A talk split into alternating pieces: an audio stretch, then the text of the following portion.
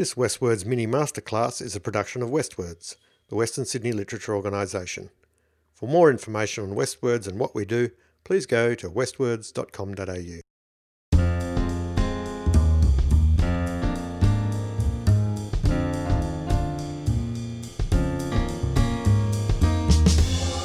Hello and welcome to the WestWords Mini Masterclass. My name is James Roy. I'm Program Manager at WestWords, and today I am sitting across the table in Daffodil Cottage from Michelle Freeman. How are you, Michelle? Are you well here in Daffodil Cottage? A bit warm today? Yeah, I'm good, thanks, James. It's a bit warmer than would normally be up here, but um, yeah, you've got us on a heat wave. Is... And, but the start of the week was 16. Right. Yeah, it was freezing. So today's Thursday. You've been here since Monday evening. Yeah. Yeah, yeah. Yeah, so I've seen all. I've seen it all. Seen Oh, the you've, you've seen most of it. You haven't seen it all. you haven't seen the minus two days, but they don't happen very often. So Yeah. Um, so welcome to the podcast and welcome to Daffodil, even though we're a few days in. How, how have you found it so far? Well, it's beautiful and Mm-hmm. it's a total privilege. I feel very fortunate. Um, and definitely it's quite introspective and solitary and Mm. very singular, I think, to just be so engaged on this project when usually you're juggling so many different things in life. Yeah, well, that's, that's what we hear most about this is the, the fact that you can just sort of switch off all the other bits of your, all the other compartments of your life and kind of get on with it. I don't know how good that is though. Like I, I miss that variety, I think. I don't miss it, but it's just it's very immersive. Yeah, Yeah. it's good. Especially with no one, you know, around you. right. Like I really noticed that too. Yeah, and I'm not going to stay. I'm, I'm not going to be in your hair for very long No, because you were kind of like, "Can we get it done? I just want to get it done." I mean, I completely get it. That's the interview side of it. That's the interview you side- the interview edit side, that yeah, yeah, yeah. edit those out. Thanks. Yeah, um, so, tell us a little bit about yourself. Um, I've got your details in front of me, but tell tell the listeners a little bit about yourself and what's brought you to this point. Because you, by your own admission, you don't call yourself a writer. Yes. Even though I think you probably should, you've Probably got should. you've got enough. I- In my mind, you've got enough runs on the board to definitely call yourself that. So, as you said to me a minute ago, that's a that's a question for you and your therapist as to when you get to call yourself that. Yeah. But we'll we'll, get, we'll sort of maybe touch on that a little bit later on. But tell us a little bit about yourself as a as a as a writer. I'm going to I'm going to use the word. Um, well, I guess there's a few. There's a, probably a few different reasons that I hesitate to to say that, and some of them are maybe things that I can personally unpack. But there's also just the fact that there's so many things in life. Really, I feel like I'm working. I'm a teacher. I'm a parent. I live with my mother. Um, you know, I, I, I work really hard to be connected to my friends and my community. So I'm all those things, I'd like to think. And in terms of um, this, And, and I dare say you'd be a fairly terrible writer if you weren't connected with those things. I don't think any writer can be a writer in complete isolation, right? no. But I mean, I also don't have a great deal of time for it. So it's not something that I'm, I'm doing daily, for example, either. Um, and then this particular project is um, my first attempt writing a novel. And I know you said you'd come back to this, but it's a long project that's been going over many years, and I have had a break from it and I'm returning to it. So, in the residency, really looking at reworking and re editing that. Um, and then I had started another another project in between.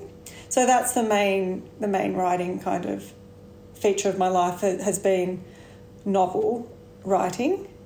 And in the past, I've written some articles or recorded radio stories, um, short stories. And I think, again, that hesitation around writer, not a writer, is that it's always been so piecemeal. It's always been off and on. I've never felt like um, defined by writing. I'm not sure. Yeah, I don't know really what that, what's that about. You know, I'm not the writer that's clutching the notebook on the rig. Right. So I just wonder if, if, in terms of the project you're working on now, which is your first novel, which it's had some some interest from various places. I mean, you're one of our one of our fellows, and it was it was um, in the running for the WestWords Prize, and, and so on and so forth. Did you always keep in the back of your mind that at some point you're going to have to, once you'd finished what felt like the final draft, that you may have to come back and revisit it? And did that hold you back in writing your second thing? Were you keeping one eye on the Yeah. first project? No, that's a good question. That's interesting.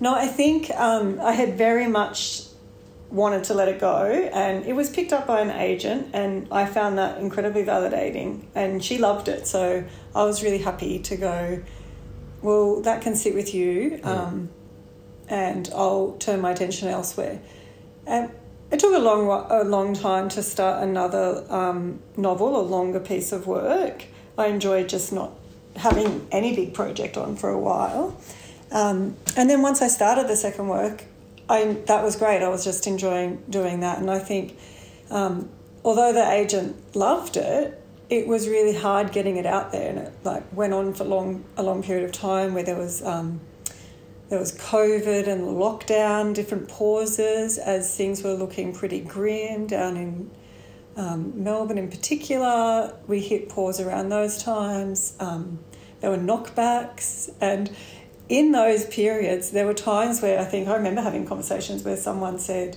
Why don't you look at it again? And I was like, No, why? Why would I look at it again? I don't want to look at it again. So that has really shifted. I think it took a long time um, before, and I think it was actually around the WestWords Prize, and I do really credit Michael Campbell with having such a um, constructive conversation with me and also timing. I think that he gave me um, constructive feedback at a time that I was much more open to it. Not that in an arrogant way. Mm. I just had. I just wasn't. Uh, um, I don't know. Maybe I just wasn't ready, or I really needed a break from it, or all those things. Um, so it sort of just came together in that way. That it is a complicated kind of scene, isn't it? For for writers in, in the sense what I mean by that is that you've got people giving you advice, but then how, how do you how do you pass that advice? How do you mm. How do you know which advice? To, I mean, is there mm. someone advising you on how which advice you take? Yeah. You know, is someone yeah, advising your sure. agent giving you advice? Yeah. Is someone advising you on yeah. the best agent and all? It's it's complicated, yeah. isn't and, it? Totally, and trying to um, I think it's endless figuring out what's subjective and what's um, useful and constructive. So, and sometimes with some of the knockbacks, you know, my agent had never suggested we reworking it. A lot of the knockbacks were taste driven. We we don't um, want a dark novel. I heard quite a few times, and the pandemic is such a difficult time right now. People want hope. So I hadn't really been considering that it, there was something that I could rework in in the novel. It was more about it not finding the right place. That's how it felt for a little while. And then I think, um, yeah, maybe that, that shift around going, well, hang on, what might not work and what could I consider? Again, I think that might have just been timing. Mm. Um, but previously, I think getting to what you'd asked about, there is that idea of what do you take on and what don't you take on is a really hard one to navigate. There's no sort of rule book around that and I have always yeah found that hard. And I guess you just try and trust trust. Yeah, and you, you learn key people around you. I guess it's like finding your way in any, any industry or any scene. You kind of you do with experience work out and you still make mistakes. I guess you still trust mm. the wrong person from time to time. I suppose it's, oh, it's impossible to know. It is. It is. So, a bit of advice that is often given to writers um, is that when you've finished a major, you know, the umpteenth draft and you feel like it's as good as it's going to be, perhaps for now, perhaps ever, and you put it aside and then you, you, you stand it off to all the various people, the agents or whatever, and then you, the right advice, I think, is that at that point you go, right, time to write the new thing while I'm waiting. Mm. When you were when you decided to get back into it for whatever reason, was that a were you excited by this stage to get back into it? Were you thinking, I've had enough of a break now, I'm really stinging to get back to it? Yeah, it was good to do a new project. And it's true, you hear that advice constantly. It made sense. Um, it was good advice. I tried to heed that advice. I only had a little break. And I really enjoyed having a, a new project and being at a completely different point where it was all before you. Um, it wasn't always easy. I think the way I work is pretty messy. So you know, I'm churning out all sorts of stuff, very Mm. unplanned. So it wasn't like that was really joyful. Like it was quite muddled. Um, and I think really though hitting the point where I was like, I have to choose whether or not I'll stop this new project and return to the old one. At that point, I did have momentum, so that was harder. I'd Mm. gotten through some of the muddle, and I did feel like I'd, you know, hit yeah, a bit more of a stride with it. And even now, I think I'm so immersed in this, I think, oh, I don't know about that other project. I don't know about that other book. It feels like a bit of a high stakes game of poker, doesn't it? You're kind of going, do I, am I going to fold on this and hit on that and, and whatever to, to, Yeah. ju- to garble up that particular uh, metaphor. Um, so when the time came for you to go, I'm putting that aside, we're going back to the. Were, were you refreshed by that? Yes. Because you know, when you leave a project that you've been worked on, you take it to the as far as you can take it. It's exhausting. You look at it and you go, I can't read this damn thing one more time. I'm done with this. But you were excited to get back to it. Well, I don't know if I'd use the word excited, Okay. but um, no, but it's tr- refreshed was was true. I think um, I think if I had if someone had have asked me to do that much earlier on, I really would have balked. At, at, I just I wouldn't have wanted to go back. What was the time it. period between putting it aside and I was at least a year, Right. I think, yeah. Um, and so, and again, like certainly, like I said, it wasn't exciting. Like sitting down, and you can see that's how I, I work. I've got this big printout of the Mm-hmm. manuscript. Old school, I like it. Um, and when I first had to, like, you know, I, I really put it off for a while, or I'd look at it and think, oh, yeah, I'm going to do that. And then I'd, I'd think I'd, um, I wrote a lot of notes and I thought I'd, I- I'll do it systematically. This is how I'll approach it. And then I think I did just start flicking through. And once I started flicking through, I just was ready to fix it. I was just like, right. And that, and then that feeling was good to realize that um, it wouldn't be so difficult. I was, I remember really feeling like, oh, I know what to do here. Because I've found in my own experience that by the time you get to that final stage where you're ready to just, I, I'm done with this, you can actually have the name of a major character misspelled later in the book and you just don't even see it. I know, you completely incredible. miss the You most read- obvious things. Yeah, you read and then you you come back read. later and you go, what? How did, how did that get through? You know? Yeah, totally. No, I've seen a few typos like that for sure. And you do, you read what you want to read. You read what you're hearing in your head, I think. So tell us a little bit about the book. If, if I mean, I know you don't want to give too much away, but No, that's fine. It's more that it's not. It's, it's never felt like a neat um, project to explain. I guess it's a family drama saga of, of some description, um, and very character driven. So again, like in the in the telling of the book, it's not like there's a neat plot kind of um, summary to give. Although it certainly centres around a, a family that have been living in a um, how could I describe it? Like a duplex of sorts, and the, the parents, after the father dies, he leaves a will that not all children are happy with, and that's the family are already quite divided, and have a lot well, of that'll do it. That'll finish off, complicated right? relationships going on, and so then it's just around, yeah, that that kind of explodes their relationships further, and I tried to use that really as the lens of looking at how much was going on for each of those characters anyway. So it is a multi, what do you call it? The multi perspective, multi. I don't know what you call that. What do you call that? Anyway. I'm sure there's a name, but it's escaping me as well. Yeah, well, it's got different narrators. there you go. There you go. Multiple narrators. There you go. That works. Um, so it's just sort of an opportunity to look at what was going on with each- each of the characters and in more depth, like and more of their history and what they were, you know, what kind of people they're like and why they were reacting this way, and and that they couldn't come together as a family to try and resolve this issue. That's not the best explanation. No, that's so- okay. I mean, you, you'd said in, in, in descriptions I've read of this piece, you talk about um, motivation, your motivation being making visible white working class stories that are not about ridicule, cliche, or caricature. Are we talking about, as examples, are we talking about things like The Castle and Kath and Kim? Is that the kind of thing you're talking about? Uh, maybe not so much those. I love the castle. Um, I think more about that sometimes there is a tendency to have a bit of the ridicule for Yeah, working class characters. down a little bit, yeah, yeah. there is a bit of that. I definitely think, And maybe that comment when I've written that descriptor is more about, you know, really thinking about my family and the place and the people I came from and feeling like it's really complicated. You know, there's a lot of um, structural issues, there's a lot of inequality, there's a lot of intergenerational trauma. And it just felt like often pe- that just gets really simplified and it's just, um, you know, bogan working class or yeah, or there's some, or there's ridicule, but there's not much kind of um, of a sympathetic look.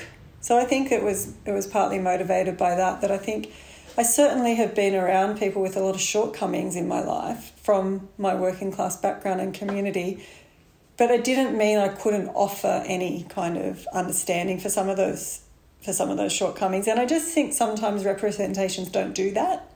It's just like they're really crass, they're really uncultured and I just I didn't like that. I just didn't want it to be that. Have you have you read Luke Carman's work? Yes. How did, how did you find that? That's that's similar to what we're describing. Well, isn't it? really inspirational. I've often I have talked about that in other um, spaces. That you know, Luke Carman's book was a big turning point for me.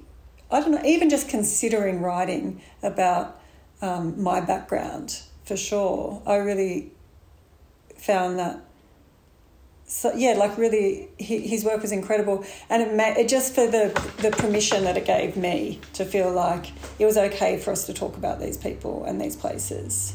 So I've yeah been a long time fan. and to and to own them as being a place that, without getting into the politics of it, to own own them as a place that is for everybody, regardless of Mm. what your background is, I suppose.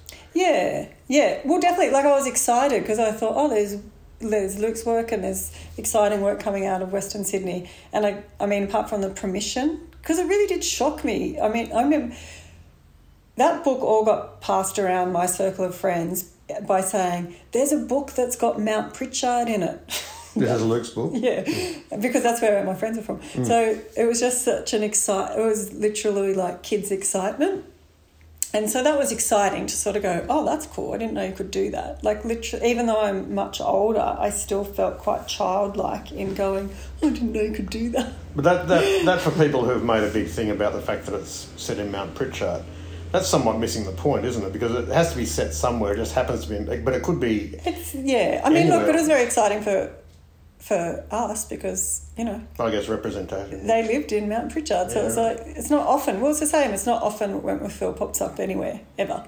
so you still have that. It was just that little. Yeah, because- I mean, it was certainly, of course, there's more to it, but It's not St Kilda or you know one of these cool places. yeah, um, And I use the word cool in a yeah. yeah. Well, it's just not visible. Is Right. really, I think. So I think there was that excitement around going. It gave a visibility that I hadn't really considered. Um, I'm going to wrap up soon because I know you're busy and I am too. We all Yes. are. But um, quick question, just something that jumped out at me when I was reading the um, what you sent us about you know when you're applying for this particular thing. You talked about you and your partner. You said you don't call yourself an artist, but your your partner is, is a working artist, um, and you talked about prioritizing what you value and love over the financial security of doing. You haven't used the word a real job, but I'll, I'll just use it as a short- Well, yeah, I know what you mean, and I certainly do feel like I have a real job because I work in um, high schools and it feels really bloody real um, and exhausting. But I work part time, Yeah. and um, and because I think for a long time my partner's been involved in arts and music, and maybe I've skirted around the sidelines of writing or had my own little whatever issues or qualms about what I do or don't call myself. But we certainly have always um, had these things in our life that haven't earned us money, and it doesn't mean we haven't worked, but we've usually worked odd hours or part time hours. Um, so we can both still remain connected to those things. And it just is, and that's fine. I'm happy to do that. Like I said, the point is that I, that's a, a value driven choice. But it does mean that, it, I mean, we don't have savings, we don't have a house, we don't have all these sorts of things that as you get older get harder and harder, especially like everyone's constantly going on about, you know, the rent crisis and the cost of living and all those sorts of things. And, um, you know, neither of us have someone that's financially supporting the other. Yeah. And then that, that wasn't intended as a kind of curly question because I, I completely hear what you're saying and I, I'm kind of reminded of. I think I've mentioned this before on the podcast, but reminded of when Tony Abbott decided to say that um, you know we shouldn't be funding people's lifestyle choices if they choose to be artists, which seems like a incredibly short-sighted Yeah. approach to the, the way arts work. Well, I mean, what? How do you respond to that? Yeah. Yeah, no, it's horrible. It's horrible, but not surprising, right? No. I mean, apart from the fact that it came out of Tony Abbott's mouth, but it's also not surprising. I think culturally in Australia that it's it's not really valued and um, and supported in that way. We never have the the cultural lens of how much it gives us or provides us in life. I feel like it doesn't get a lot of respect and um, standing in that way, but it's I mean, for me, it's just about what's practical, and um, that's practical. It's practical to to work a bit and to not work all the time. And the the value based decision for me is that I've always wanted work to not define my life. I've always wanted balance in my life. I've always wanted to um, prioritize the things that I love and that give meaning to my life. And I think I would do that regardless. Um, and I think, you know, as I get older, I'll often be making bad jokes about it because I think I and I said in front of my mother the other day and in front of Michael, my partner, that um, how poor we'd be in our old age, and like I made lots of derogatory comments about about us both. And my mum just said, "But you've had the lifestyle." so, and I think um, it's Well, okay. she's right like- and wrong at times. yeah, time, and I know it's more complicated than that, but I still appreciated like I, the beauty of the comment because I think, look, we did we chose now, and we've always chosen now. It might not, be, we might regret that later, and it might not pay off later in life, but we've always chosen. Yeah, I mean, look, this is something I've I've said to people over the time that I've been in the arts, and I'll say to people, look, nobody's forcing us to do this. It is, in fact, a choice that we, we take to do this, but there is more more of a drive to it than just I want to see my name on a book. It's it's being involved in the arts is a Yeah. it's a calling, if you like, to not put too high mighty a kind of label on it. No, I certainly have never been driven by I want to see my name anywhere. Um, hence, not even being willing to call myself a writer. But um, no, but I'm but I am driven by what it gives us, right? Like, what is our what is our life and existence without these sort of meaningful pursuits? That's to me, that's kind of where it's more at. But um, So between for yourself, I mean, where does the lion's share of the drive go for some you being able to express a view or, if you like, you know, look at look at your own life and put it on the page and your experiences, or is it about something Uh, putting something out there that will people other people will read and it might change their way of thinking? Or no, I think it's definitely the former. the former. Yeah, Interesting. yeah, yeah. Do you think that will shift, or do you think that's just No, I don't. I mean, look, I don't know. I haven't thought. I haven't thought. Been asked it directly before, so maybe I'll think about that more. But no, I don't think so. So if you also here, here here is a curly question. If you were given the choice to continue to write forever, but it never gets published, or you write this one book and it wins the Booker Prize and it is, but you can't write again, which one are you going to take? Yeah, I think again, I'd have to take the first one, right? Like it does give you something. It gives me something, and um, I want to keep having that in my life. And also, I think it sounds quite horrible. Some of the other stuff that comes with the um, the razzle dazzle. Well, I have to say that that, quite that terrifyingly horrible, to be honest. I have to say that answer. I find that really kind of refreshing because I don't know which way I'd answer. I've I've tried to do both. I've tried to write the massive bestseller, and you know, looked like it was going to clo- go close, and it didn't, and all those things. I've also written just for myself, and if I were given that choice, I really don't know what my answer would be. So it's mm. I find it refreshing that you could just go, I know what's important. Yeah, I mean, but look, don't forget you put the caveat on it that you could never ride again. That's true. That was- that- Tall order. Yeah, that is a tall. Well, I mean, but it also points to what's important, doesn't it? That for you Yeah. and for most of us, being able to actually just express I yourself think in it's that way is, That's is right. important. Yeah. yeah. Not without meaning to speak for your partner, Michael. How do you think he would answer that in terms of his own? Oh, I don't know. Yeah, definitely. I think you'd have to ask him. Hey. Okay. Can you let, can you ask him and let us know? I'd be keen to know. Yeah, no problem. Michelle Freeman, thank you so much for t- talking to us today. Um, just finally, I'd like to thank the Ades Family Foundation and Katie, the owner of Daffodil Cottage, for once again making this possible. And uh, thanks for talking to us, and all the best with the rest of the week and beyond. Thank you. And I'd also like to echo those very same thanks. I feel very um, fortunate and gra- uh, grateful, and I appreciate yeah having having this time. So thank you.